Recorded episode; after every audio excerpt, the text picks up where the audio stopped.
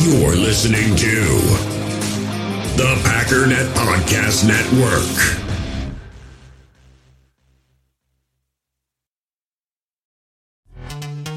This episode is brought to you by Pepsi Wild Cherry. Pepsi Wild Cherry is bursting with delicious cherry flavor and a sweet, crisp taste that gives you more to go wild for. Getting wild may look different these days, but whether it's opting for a solo Friday binge watch or a big night out, everyone can indulge in their wild side with Pepsi Wild Cherry. Also available in Zero Sugar. So grab a Pepsi Wild Cherry and get wild.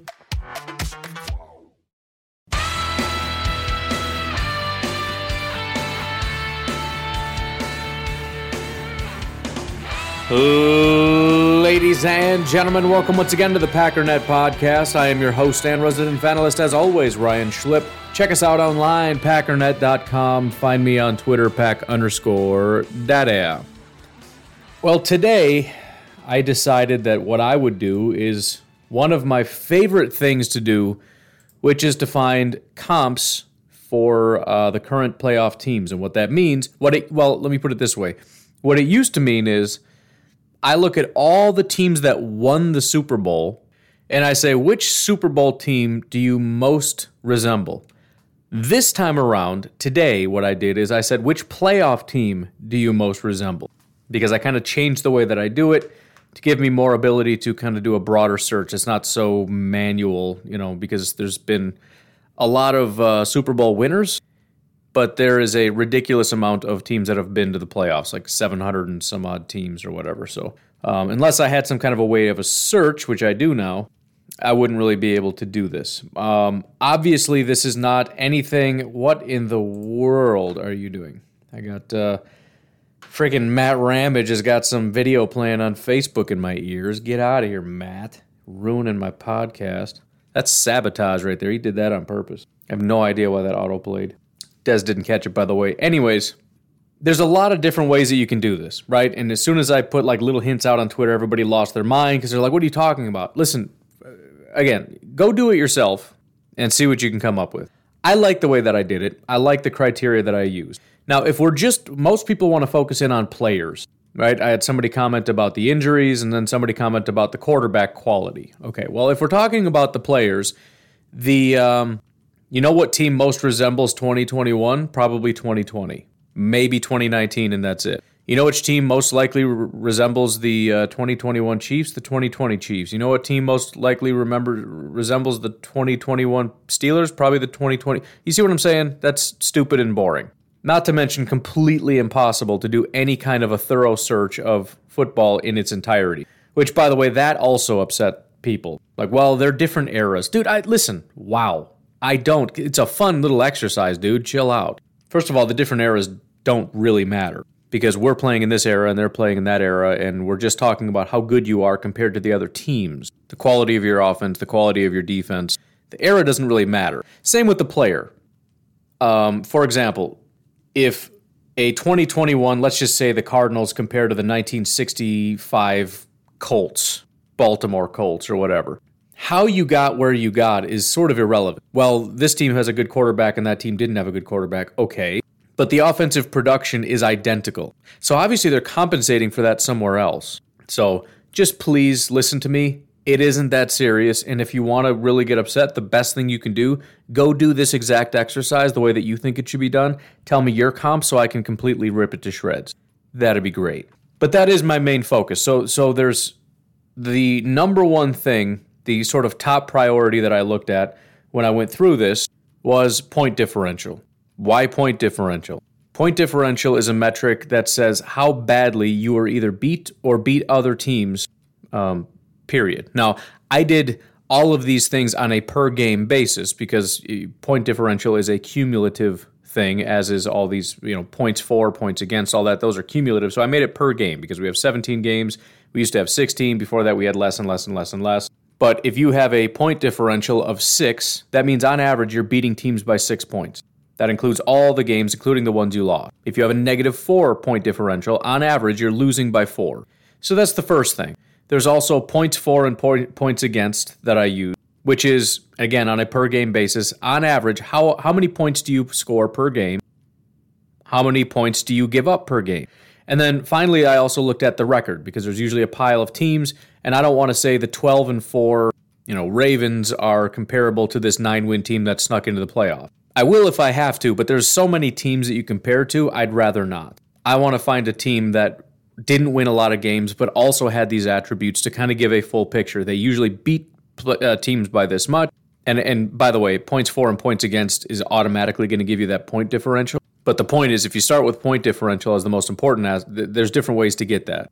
Plus four could be you score 34, but you give up 30. It could be you score 24 and give up 20. Right? One is a really good uh, offense, really bad defense. One is a pretty subpar offense and pretty good defense or average offense, I guess. I don't know, whatever. Right. So th- those are the main things that I wanted to whittle it down by. I absolutely am not going to spend all this time trying to find out exactly which team also has a player playing at Aaron Rodgers' stature because there are maybe like six quarterbacks like ever that are on their like back-to-back MVP level play. And I I guarantee you none of those teams resemble the team that we have. So that was the main criteria that I used. And so I want to just give a uh, quick picture of these different teams. And for some of them, there's depending on what direction you want to go, um, you could pick different teams. There's, you know, sometimes it's very clear, sometimes it's not. But for the Arizona Cardinals, it kind of came down to two teams. Arizona Cardinals, by the way, right now, they are an 11 and 6 team. They averaged for the season about 26 points, gave up about 20, point differential of around five. The two teams that are most similar, from what I can tell, are the 2005 Cincinnati Bengals and the 2003 Seattle Seahawks. The other thing that I did to kind of use tiebreakers or whatever, if it kind of got down to the wire, is look at the teams and decide who kind of has the same feel to it, right? If, if, for example, the Arizona Cardinals have been on a massive losing streak, right? They've got 11 wins, which is impressive, but that doesn't include the fact that they've lost four out of their last five. And so with the Cincinnati Bengals, you got the 11 and 5 Marvin Lewis Cincinnati Bengals. Um, they didn't lose four out of their last four, but they did lose their last two games. Um, the Cincinnati Bengals ended up going one and done. So they were an 11, uh, you know, you look at it and say, okay, it's the Bengals and they kind of stink or whatever. This is an 11 and 5 team going into the playoffs, and they end up going one and done. And as for the Seattle Seahawks, uh, again, kind of similar where they started losing a bunch of games at the end. They did win their last two, but they lost three of the last four prior to that. Um, Seattle Seahawks also one and done. Uh, they actually went up against the Green Bay Packers and lost in overtime, 33 to 27. So, um, you know, the the main part of this project isn't necessarily to read into the future, but it does give a flavor of what this team is. And when the two teams that are most similar go one and done in the playoff, granted, spoiler alert, no comps went to the Super Bowl. Although there was one Packers comp that was very close that I could have picked that did win the Super Bowl. Um, but I didn't go with that because I don't know. But ultimately, I think if I had to pick a team that was most similar to this Arizona Cardinals team, it would probably be the 2003 Seattle Seahawks under Mike Holmgren. That was the Matt Hasselbeck, Shaun Alexander Seattle Seahawks. Again, clearly not the same kind of a team. You know, uh, Shaun Alexander is an absolute freak. Matt Hasselbeck is fine, but he's not, you know, he's not a mobile quarterback or whatever. I don't care. Their point differential is very similar. Again, scoring 26, uh, 25 points a game, allowing 20 points a game. I think the other semi interesting thing is the reason Seattle lost ultimately was because of their defense. Um, the defense allowed the Green Bay Packers to get up to 33 points. The Packers were the fourth highest ranked offense that year. They're go- the Cardinals this year going up against the Rams. They're not the fourth highest, but they are the seventh highest ranked offense in football. So um, again, the parallels, man. Plus, I mean, let's be honest, Arizona just hasn't been very good lately. So betting on the Rams is not the worst bet in the world. Anyway, speaking of for the LA Rams, I've uh, I've got one. And it's also the LA Rams. It is the 1989 Los Angeles Rams, 11 and 5 under coach John Robinson. I'd go through these players, but um, people my age roughly uh, probably don't know these people. But if you look at the uh, point differential, uh, 5.12 compared to 5.18, uh, points allowed 21.5 compared to 21.8, points for 26.6 compared to 27.0 And the 2020 Rams, uh, 2021 Rams, 12 and 5 compared to 11 and 5. So very, very similar teams. Even if you look at how they ended the season, the 2021 Rams um, won one, two, three, four, five, five of their last six. I think the um, 1989 Rams won six of their last seven. So very, very similar. Real hot streak with the exception of one game in there. And in both instances, it was the San Francisco 49ers. The 1989 Rams uh, lost one game to the 49ers, 27 to 30. That was week 14. Uh, this current team lost to the San Francisco 49ers just this past week, 24 to 27. Now, the good news for the Rams, if we do want to look at this into the future, um, we've already said we expect them to beat the Rams, which that would work out in this case as well. The Rams went on to beat the Eagles 21 to 7. Then they went on to beat the Giants in overtime, but then lost to the 49ers in the NFC Championship. For the Buffalo Bills now, not really in any particular order, I'm just kind of going through as I went through. But the Bills and the Patriots, by the way, very, very unusual because generally teams that are this good, this dominant, have better records. The Buffalo Bills have a pretty bad record considering, so it's hard to find a comp. But I did in the George Seifert 1993 San Francisco 49ers. Steve Young, Jerry Rice, that whole gang. But this these are teams that are pretty dominant. You've got uh, point differential for these for the Bills 11.4, San Francisco 11.1. Again, this is how badly you're beating teams. On average, uh, the 49ers were scoring 29 and a half points a game, the Bills 28 and a half. Uh, points allowed, San Francisco 18.4, Buffalo only 17. But again, when you look at the records, Buffalo is an 11 and 6 team, San Francisco was 10 and 6. So pretty low record all things considered, but very very very similar. How did they fare? Number 1 offense in all of football. Well, they um, went on to play the New York Giants and beat them 44 to 3. Now it's it's actually really really funny because if you think about the Buffalo Bills, what about what have I been saying about them since forever? Highly volatile. The reason I don't trust the Buffalo Bills isn't because they're good, because they'll go up against a team and blow them out by 40 points, no problem. The problem is they don't win consistently. They beat the Giants 44 to 3. You're telling me you can't see the Buffalo Bills going and playing the Patriots and blowing them out of the wall. Well, the Patriots might be tough, but I could see him doing it once. The problem is at least insofar as San Francisco, which is a pretty similar team with similar issues, which it, it, has to be the case because if you have a point differential that high and a record that low, you have a lot of losses, but still have that high of a point differential. Because you're blowing teams out of the water. It has to be that way. So they beat the Vikings 38 19. They beat uh, uh, Phoenix Cardinals 28 14. They beat the Rams 40 to 17. Uh, Tampa 45 21, the Saints 42 to 7, the Rams 35 to 10, right? They're blowing teams out of the water, but they also keep losing. You know, then then you lose to the Houston Oilers 7 to 10. You lose to the Eagles 34 to 37, right? One one game your offense can't do anything. You score 7 points. The very next week, you your defense allows you score 34, but your defense allows 37. So just a really weird, highly volatile team. And sure enough, week one, you blow a team out of the water. I'm sure everybody said this San Francisco team is unstoppable. They're they're just too good. And the very next week, they play the Dallas Cowboys and get beat 38 to 21. The defense just allows almost 40 points.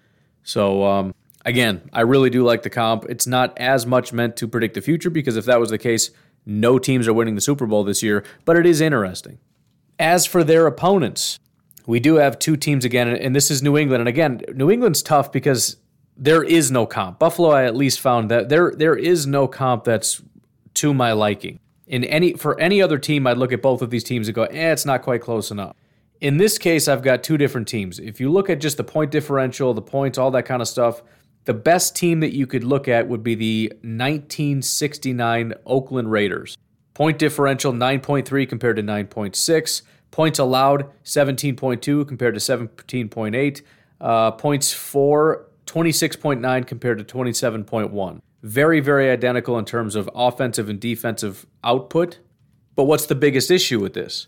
The biggest issue is that, again, you got a dominant team that has a bad record, which is very, very rare. The 1969 uh, Oakland Raiders, by the way, legendary coach John Madden. The problem with this comp is they were 12 1 and 1. They They just beat the living daylights out of everybody. They had number one ranked offense in terms of points and yards, number two ranked defense in terms of points and yards. They they I mean, you heard the record. They they annihilated everybody. They had one tie with the Miami Dolphins and one loss against the Cincinnati Bengals, seventeen to thirty-one. But they just stomped everyone. So I, I can't really use that as a comp because a twelve and one Oakland Raiders compared to the ten and seven Patriots, it's just that's not very good. Conversely, the next best team that I could find would be the 2009 Baltimore Ravens. Now, the point differential is 8.1 compared to 9.3. Obviously, it's hard to find a team that's as good with that bad of a record, but this is close 8.3, uh, 8.1 compared to 9.3. The 2009 Baltimore Ravens scored 24.4 points compared to the Patriots 27, and they allowed 16.3 compared to 17.8. The record was 9 and 7.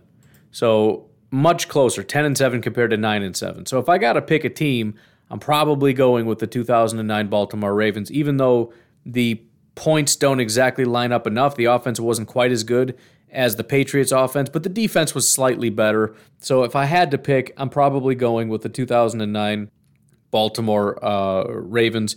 If you don't really care as much about record, as I know some people don't, it's all about point differential and all that, then you're looking at Oakland. Well, you might ask, what did the 2009 Baltimore Ravens do?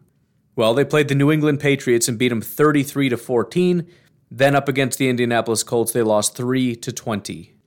Well, you might say, okay, but what about that Raiders team? Because I think that's more uh, relevant. Well, they beat the Houston Oilers 56 to 7 and then ended up getting spanked by the Chiefs 7 to 17. So either way, it's one win, one loss. So it doesn't really change anything.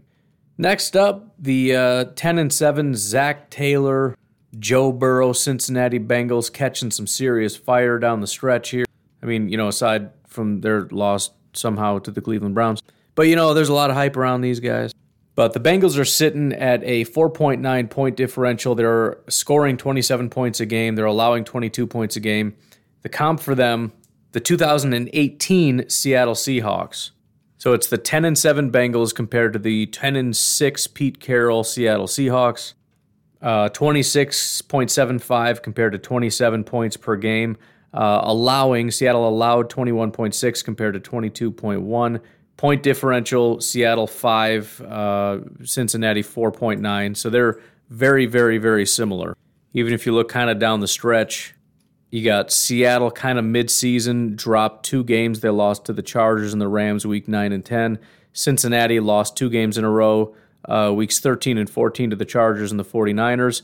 And then since then, uh, they went on to win except for one game. For Seattle, their one game came week 15 against the 49ers in overtime. For the Bengals, it was this past week where they lost to the uh, Cleveland Browns uh, 16 to 21. How did the Seattle Seahawks fare? Well, in 2018, they went up against the Dallas Cowboys, lost 22 to 24. Womp womp. But what about the Las Vegas Raiders? One of the really interesting things about the Las Vegas Raiders is um, they're in a pretty exclusive club. Um, granted, when you're talking about like 700, 800 different teams, you're going to have a little bit of this, but it shouldn't be super surprising that um, if you're in the playoffs, you probably have a positive point differential, which means you beat teams more thoroughly than you get beat. The Raiders do not have that situation. They have a negative 3.82 point differential. So trying to find a playoff team with a negative 3.82 point differential and in the same way was not easy. The, the um, Raiders on average are giving up 22 po- or scoring 22 points a game. They're giving up almost 26. Well, we got to dig back into our uh, bag of tricks and find a team that doesn't even exist anymore. I found the 1989 Houston Oilers scoring 22.8, so almost 23 compared to the Raiders 22, and allowing 25.75 compared to the Raiders 25.82, almost identical. So the Houston Oilers offense was slightly better. So they were a little under negative three or above negative three, however you want to put that, 2.94. But very, very similar in that regard. In other words, they're a team that doesn't really belong in the playoffs, but got in anyways. They do have a winning record at 10 and 7. The Houston Oilers 9 and 7, so again, very similar record. which is another thing that's difficult is to have a winning record with a negative point differential. But both of these teams managed to do so. I think the biggest difference, and again, it's hard to find really good comps when you have such a small sample size, but the biggest difference is the Raiders going on a four game win streak down the stretch. The 89 Oilers uh, lost three of their last five, so they, and, including their last two games. But either way, it did not end very well for the 89 Houston Oilers. They went up against the Pittsburgh Steelers and lost 26 to 23. That wasn't even a very good Steelers team. They were also 9 and 7, but um, yeah, not surprisingly, a team that is not necessarily even playoff caliber uh, with that kind of production didn't fare very well in the playoffs. And this is one of those areas where I could say I do think I can read into the future a little bit. I, I am planning on doing Super Bowls. I think that's going to be even harder, if not impossible, to find a comp for the Raiders as far as Super Bowl winners. Because, I mean, you know, Super Bowl winners don't usually have negative point differentials in the regular season. Anyways, next up, again, no particular order, we got the Dallas Cowboys. Dallas Cowboys sitting at 12 and 5. Obviously, a pretty dominant offense. The Dallas Cowboys are sitting at 12 and 5. Um, they score a little over 31 points per game. They only allow 21 points per game with a point differential of a little over 10. Um, I mean, there's no other way to put it. It's a pretty dominant team. This is one of those teams that I have two comps for. Um, the one that is the closest is a little bit older. And so, well, when I tell you the best comp is complicated. Complicated. Never mind. But you got to go all the way back to 1959. And it is the Baltimore, not Ravens, but Colts. So it's kind of hard to do a uh, translation in terms of wins and losses when you have such a different uh, group of games. But the Dallas Cowboys 12 and 5, the Baltimore Colts 9 and 3. That's pretty similar in terms of win percentage. Beyond that, though, the Colts were scoring 31.1 points per game, almost identical to the Dallas Cowboys. They allowed 20.9 points compared to 21.0. Again, uh, that's allowed, almost identical. So, very, very similar in terms of record, offensive output, and defensive output. The problem is, though, back in 1959, um, the playoffs were basically just a championship. And so, technically, they did win the Super Bowl. The first game in the quote unquote playoffs was the championship game. They played the New York Jets and they squashed them 31 to 16. So, that is the best comp. But if you want to kind of read into the future a little bit, see how they did in the playoffs, you're not going to be able to use the Baltimore Colts. Instead, you'd have to use the Indianapolis Colts and fast forward all the way to 2004. The 2004 uh, Tony Dungy Indianapolis Colts were uh, 12 and 4, again compared to 12 and 5. Number one ranked offense, similar to the Dallas Cowboys. This is the Panning, uh, Panning, Peyton Manning, um, Edgerrin James, Reggie Wayne, Marvin Harrison, you know, that whole crew. The 2004 Colts scored 32.6 points per game, so the offense was a little bit better. Uh, the defense allowed 21.9 compared to 21.0, so the defense was just ever so slightly worse. So I would say the 2004 Colts were just slightly better than Dallas, but almost identical in pretty much every way. How did they fare, this powerhouse team?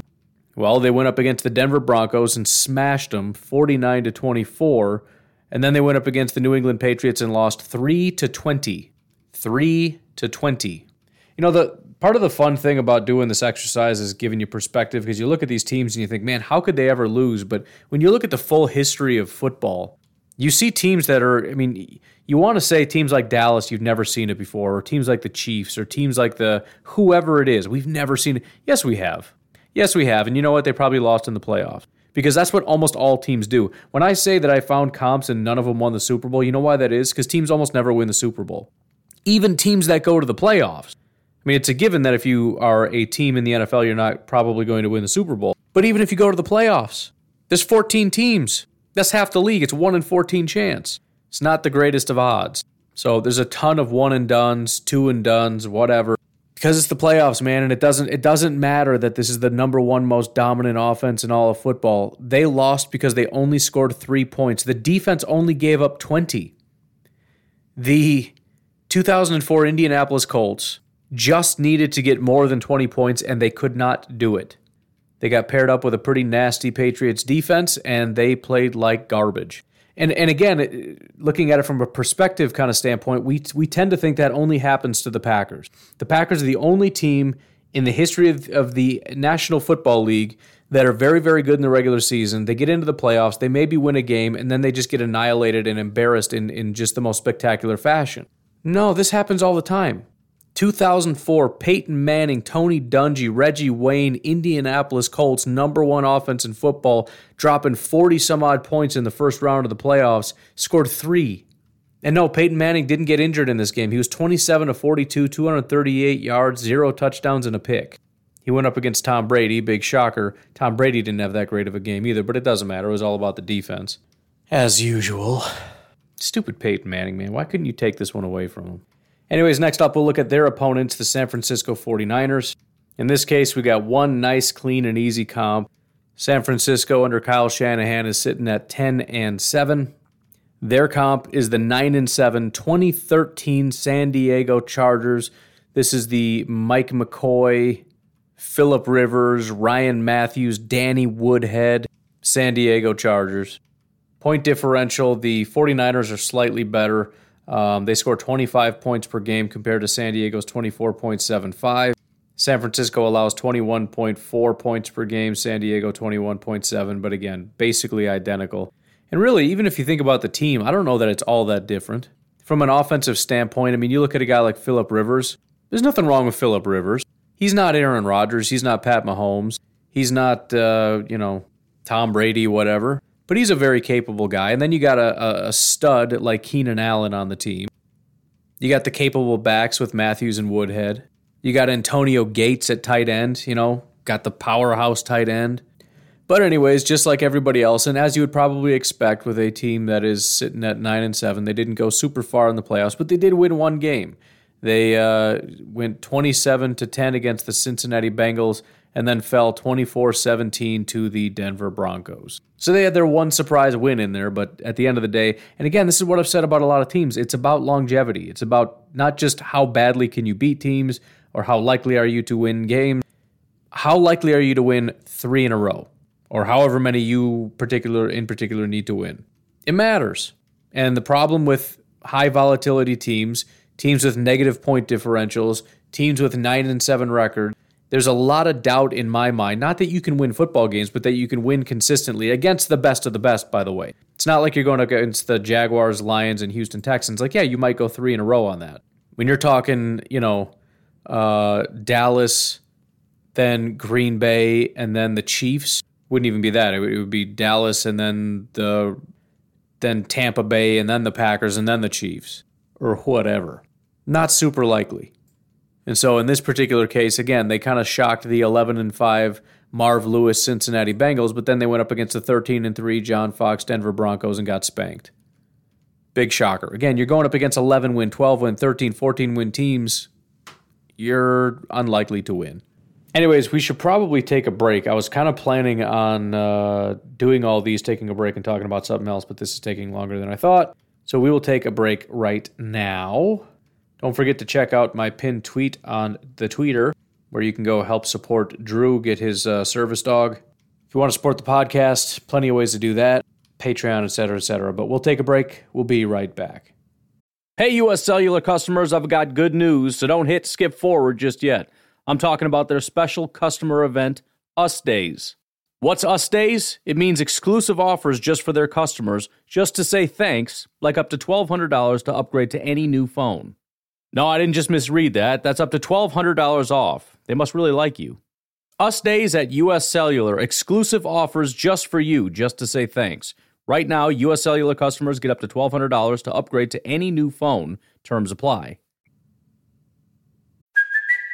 It's Kaley Cuoco for Priceline. Ready to go to your happy place for a happy price? Well, why didn't you say so? Just download the Priceline app right now and save up to 60% on hotels. So, whether it's Cousin Kevin's Kazoo concert in Kansas City, go Kevin, or Becky's Bachelorette Bash in Bermuda, you never have to miss a trip ever again. So, download the Priceline app today. Your savings are waiting. Go to your happy place for a happy price.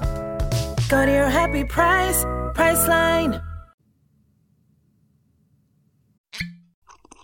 Ah. the first taste of rare bourbon you finally got your hands on. That's nice. At Caskers.com, we make this experience easy. Caskers is a one stop spirit curator with an impressive selection of exclusive, sought after, rare, and household names in the realm of premium spirits and champagne. Discover the top flavors of the year now by going to Caskers.com and using code WELCOME10 for $10 off your first purchase. Get $10 off your first purchase with code WELCOME10 at Caskers.com. All right, we'll go next up Kansas City Chiefs. This team, there were several different comps that I kind of was working with. Um, but I think the best might actually be the first ever season for the Houston Oilers. Somehow, this first ever team had a pretty good offense and defense, coached by Lou Rymkus, quarterback George Blanda. Definitely know that guy. I doubt I know anybody else on this team though. But uh, Kansas City Chiefs sitting at 12 and 5, the Oilers at the time 10 and 4. It is of the teams the closest in record. Uh, in terms of point differential, 6.7 for the Oilers compared to 6.8 for Kansas City. Again, probably the closest in terms of points scored. Houston, 27 points compared to Kansas City's 28.2. Points allowed, Houston 20.3, Kansas City 21.4. The other two teams in contention the 2003 Indianapolis Colts, the biggest difference being Indianapolis having a much better record, and the 2012 Green Bay Packers. Biggest difference there would probably be the overall point differential being significantly lower, meaning just kind of a, a, a worse team overall. So the closest overall in terms of the metrics I was looking at is probably Houston in, in 1960. And what did Houston in 1960 do? Well, again, you got the one championship game and they won. Congratulations, Kansas City is going to win the Super Bowl. Outside of that, 2003 Colts with Tony Dungy actually got pretty far. I don't know if I looked at was it 2003 we already looked at. Anyways, beat the Denver Broncos 41 to 10, beat Kansas City 38 to 31, but then losing the AFC Championship to the New England Patriots 24 to 14. As for the Packers in 2012, that was 11 and 5 under Mike McCarthy. Uh, they went to the playoffs, beat the Minnesota Vikings 24 to 10, ended up losing to the San Francisco 49ers 31 to 45, the old classic defensive implosion. But uh, again, depending on which, I mean, it's not the worst in terms of playoff record. The Packers won a game, the Colts won two games, and the um, Oilers won the championship. But honestly, there's something about comparing the uh, Kansas City Chiefs to the 2012 Packers that makes me go, yeah, I think we could take them. Because I think the 2021 Packers could beat the 2012 Packers. Maybe I'm wrong. Maybe I'm lying about that. I don't know. I feel like I'm not, though. As for their hapless opponents, the Pittsburgh Steelers, there was one very, very good comp, which is surprising because once again, we have a negative point differential, 3.24, but this team is right on the money. Um, it is the 1998 Arizona Cardinals. Pittsburgh Steelers are sliding into the playoffs at 9 7 and 1. The Arizona Cardinals were at 9 and 7. Both teams with a negative three uh, point differential. The Pittsburgh Steelers 3.2, Arizona 3.3. Points scored 21.3 compared to 21.1. Points allowed 23.6 compared to 23.4. They're identical teams. They're the, it's the same team. Uh, this was Vince Tobin was the head coach. Jake Plummer was the quarterback. Um, who else is familiar here? Nobody for me personally. I do know on the defense Simeon Rice and Aeneas Williams, and that might be about it. Oh, Pat Tillman. Pat Tillman, obviously, on the team. But despite having a couple good players, I mean, come on, honestly, Jake Plummer, you can only go so far. And honestly, when you're talking Ben Roethlisberger again, it's not the worst comp in the world. I mean, you got a quarterback that's just kind of holding you back. You got an offense that's pretty lackluster, even if you got some defenders that are um, pretty on point. But uh, again, also similar in terms of how it's ended. Um, the Arizona Cardinals in 1998 did go on a three-game win streak to end the season. The Steelers have gone on a two-game win streak, which isn't quite as impressive, but they've ended fairly strong. And in both cases, it was mostly the defenses. The Pittsburgh Steelers allowed in the last two games 14 and 13 points that they ended up winning. The uh, three games that the Arizona Cardinals won down the stretch 17, 17, and 13 points allowed. How did they do in the playoffs? The uh, wild card game was against the Dallas Cowboys. They won 20 to 7. So again, you got Jake Plummer who's putting up 20 points, but the defense comes in clutch only scores seven. And like always happens in these situations, same thing that always happens to the Packers, your weakness comes back and blows up in your face, which is why, again, if you want to win a Super Bowl, minimize the weaknesses. Really need just some solid consistency all the way down the line. But um, offense scored 21 points and the defense had its bad day. And when the defense had its bad day, you lose 21 to 41 and got embarrassed by the Minnesota Vikings. So, again, not trying to use this to read into the future, but I'm pretty comfortable saying Kansas City's probably going to do a little better than Pittsburgh. Who knows? We'll see what happens. Anyways, the final four, we've got our NFC teams, so slightly more interesting. We'll start off with the Philadelphia Eagles. Not the most exciting team in the world. 3.4 point point differential. They have a 9 and 8 record under Nick Sirianni. So again, the complication is finding a team that is decent and has a terrible record but still got into the playoffs and in this case we're going with the 2013 San Diego Chargers under Mike McCoy. Again, Philip Rivers, that whole thing. I'm not going through the whole roster again because we've done this already. But uh, fairly similar teams. Again, difficult when you're talking about this bad of a record but 26 points compared to 24, uh, about 25 points scored per game. Defensively, Philly, Philly's given up 22 points a game. San Diego 21.7 points per game. And again, we've we've kind of done this before, but you got a bad record. You might be able to beat one team. You're going to struggle to do another one. We've already talked about it. The Cincinnati Bengals, they beat 27 to 10, and then they lose to the Denver Broncos 17 14. It's a tough road. Now, Philadelphia has come on fairly strong despite losing to the Cowboys in spectacular fashion. But prior to that, they won their last four in a row. Granted, it was Washington twice, the Giants, and the Jets, but still four in a row. I don't know. I'm trying. They're, they're going to be bad, though. Sorry, I said we had four NFC teams. I don't know why I thought Tennessee was NFC. My brain freaked out for a second. We'll do Tennessee. No, we won't. We'll we'll save the two top teams for last. That's what I meant to do because I'm I'm super organized that way. Tampa Bay is the final team that doesn't get a bye. NFC team. Again, a fairly good team with a 9.2 point differential, scoring 30 points a game, only allowing 20.7 points per game. I had two different comps here, and the reason I like both comps is because they both work and they both make a good amount of sense. In terms of which one's closer, it's I honestly don't know. But we'll start off with the most recent, and that is the 2020 New Orleans Saints. The thing I like about both of these comps is they both have these sort of Hall of Fame but older quarterbacks, guys who've been, you know, at toward the end, obviously, new uh, with Drew Brees in 2020. But the New Orleans Saints in 2020, 30.1 points compared to 30.0 points per game. Defensively, the New Orleans Saints were only allowing 21.0 points, Tampa Bay 20.7. Point differential of 9.0 compared to 9.2 for Tampa, so almost identical teams. If you look at their records, Tampa Bay is sitting at 13 and 4, the Saints last year 12 and 4. Very very similar teams. You probably remember they went up against the Chicago Bears, beat them 21 to 9 and then fell to the Tampa Bay Buccaneers 20 to 30. Another interesting tidbit about that exact comp. Um, a little bit more historic, but also accurate uh, comp for Tampa Bay is the 1998 San Francisco 49ers. They were also 12 and 4 under Steve Mariucci, but your quarterback is Mr. Steve Young at the age of 37 years old. Not exactly Tom Brady old, but he's up there. Considering almost nobody is ever Tom Brady old, you know.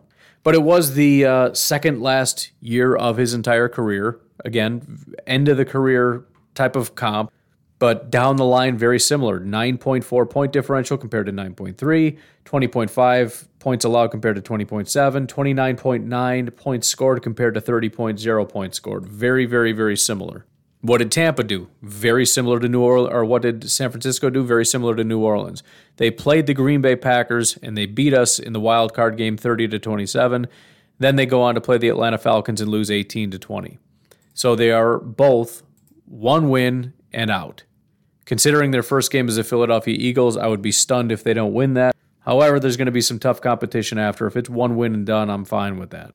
That team that beats them would not be the Green Bay Packers because that's not a possibility, but I really don't care as long as it's literally anybody. Anyways, the number one seed in the final team before we get to the Green Bay Packers, the Tennessee Titans.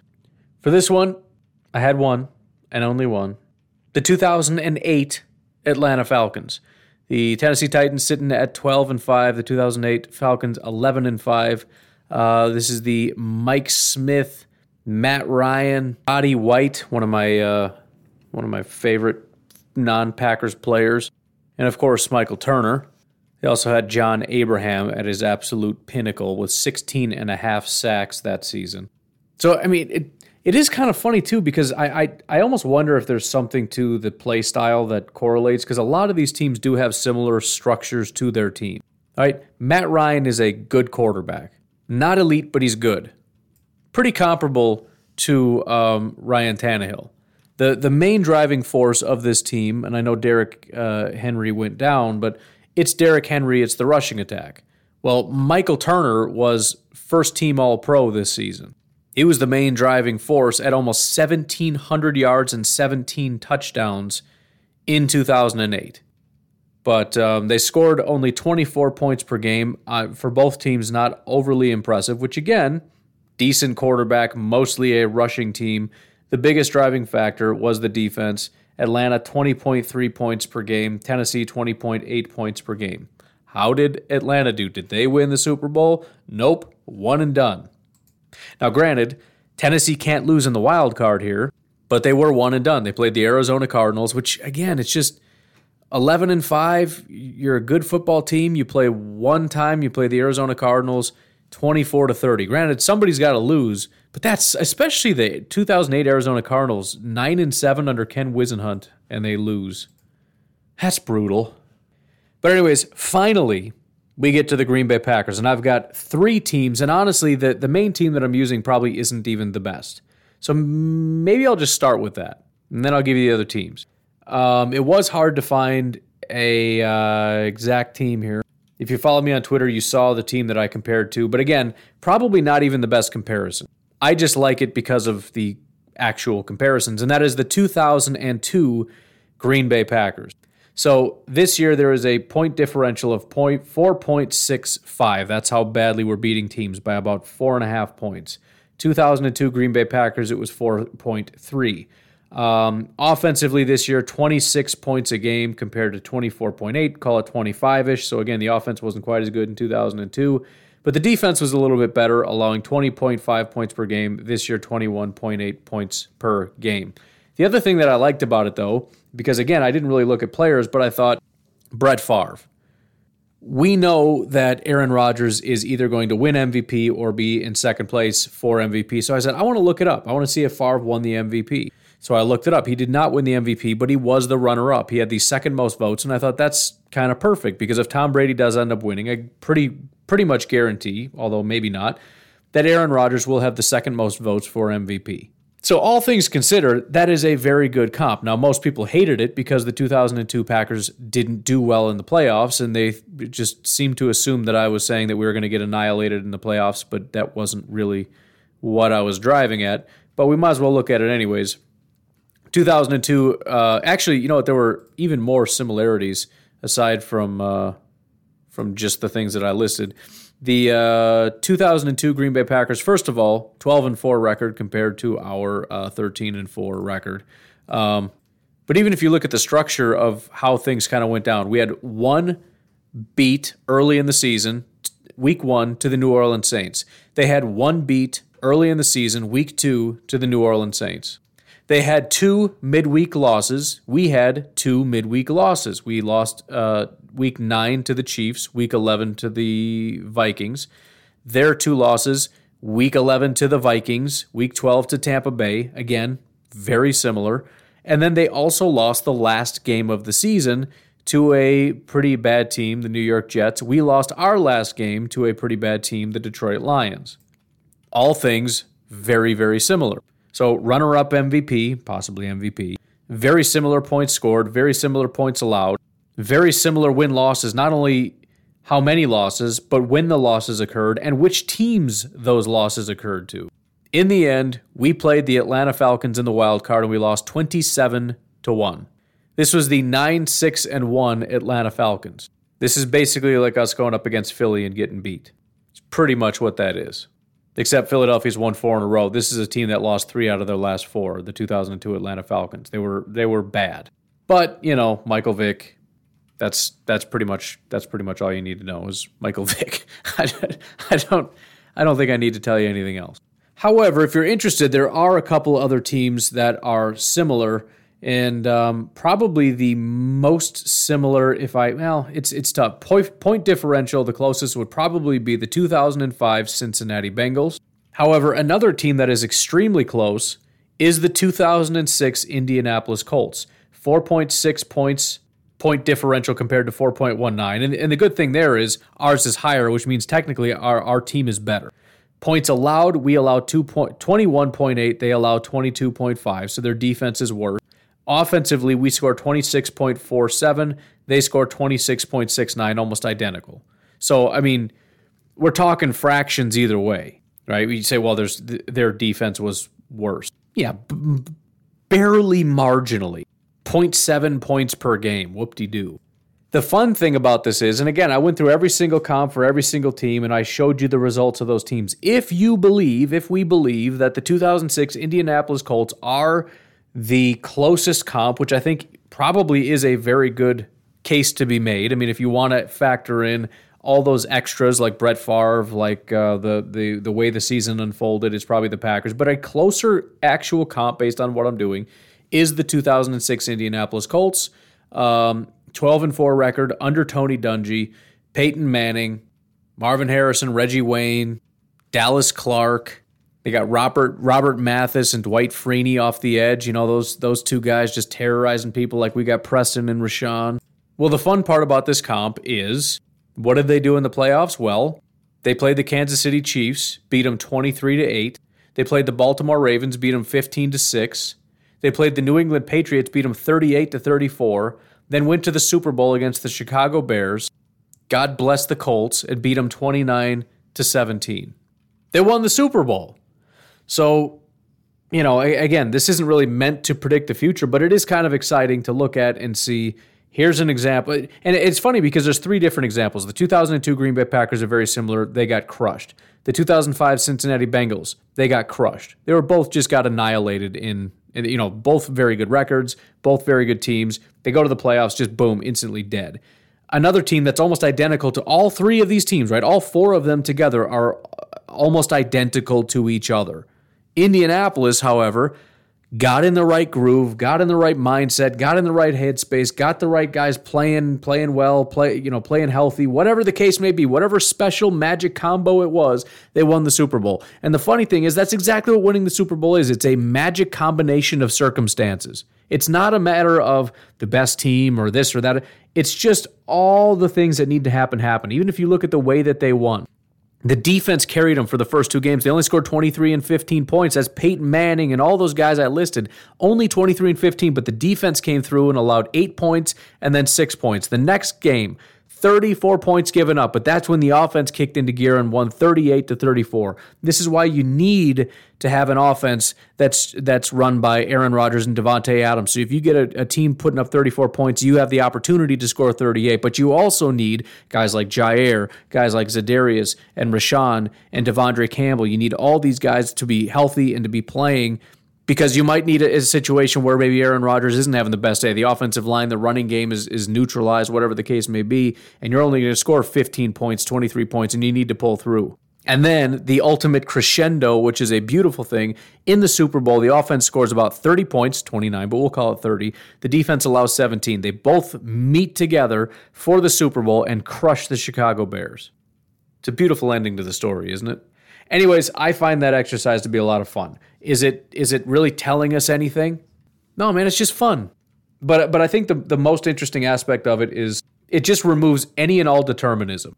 Oh, that team is definitely to nobody's to stop the Chiefs. Da, da, da. There have been no matter what team you're talking about, there have been better teams. And those better teams have lost. No matter what you're talking about, there have been worse teams that have won the Super Bowl. Actually, that's not entirely true. There there might be some teams this year in the playoffs that are worse than any Super Bowl team, but there nothing is determined.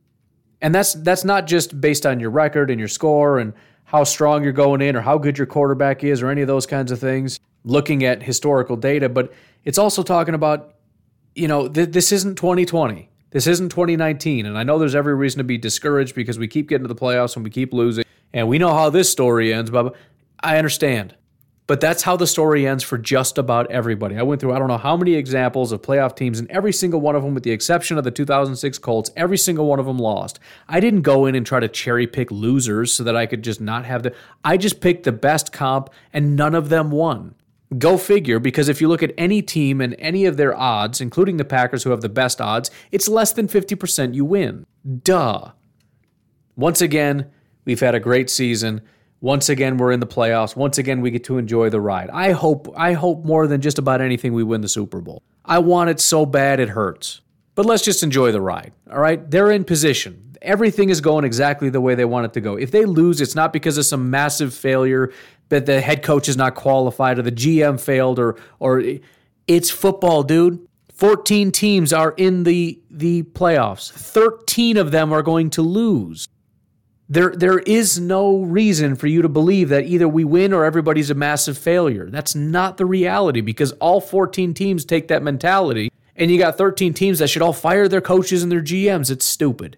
Football is awesome and it sucks for that exact reason. It's awesome because it's such a special thing to win. I mean, that's every sport. It's such an unbelievable special thing because it's so fleeting. But it also sucks because it's just, it's probably not going to happen. Not because of anything the Packers are doing, just because you have a 1 in 14 shot.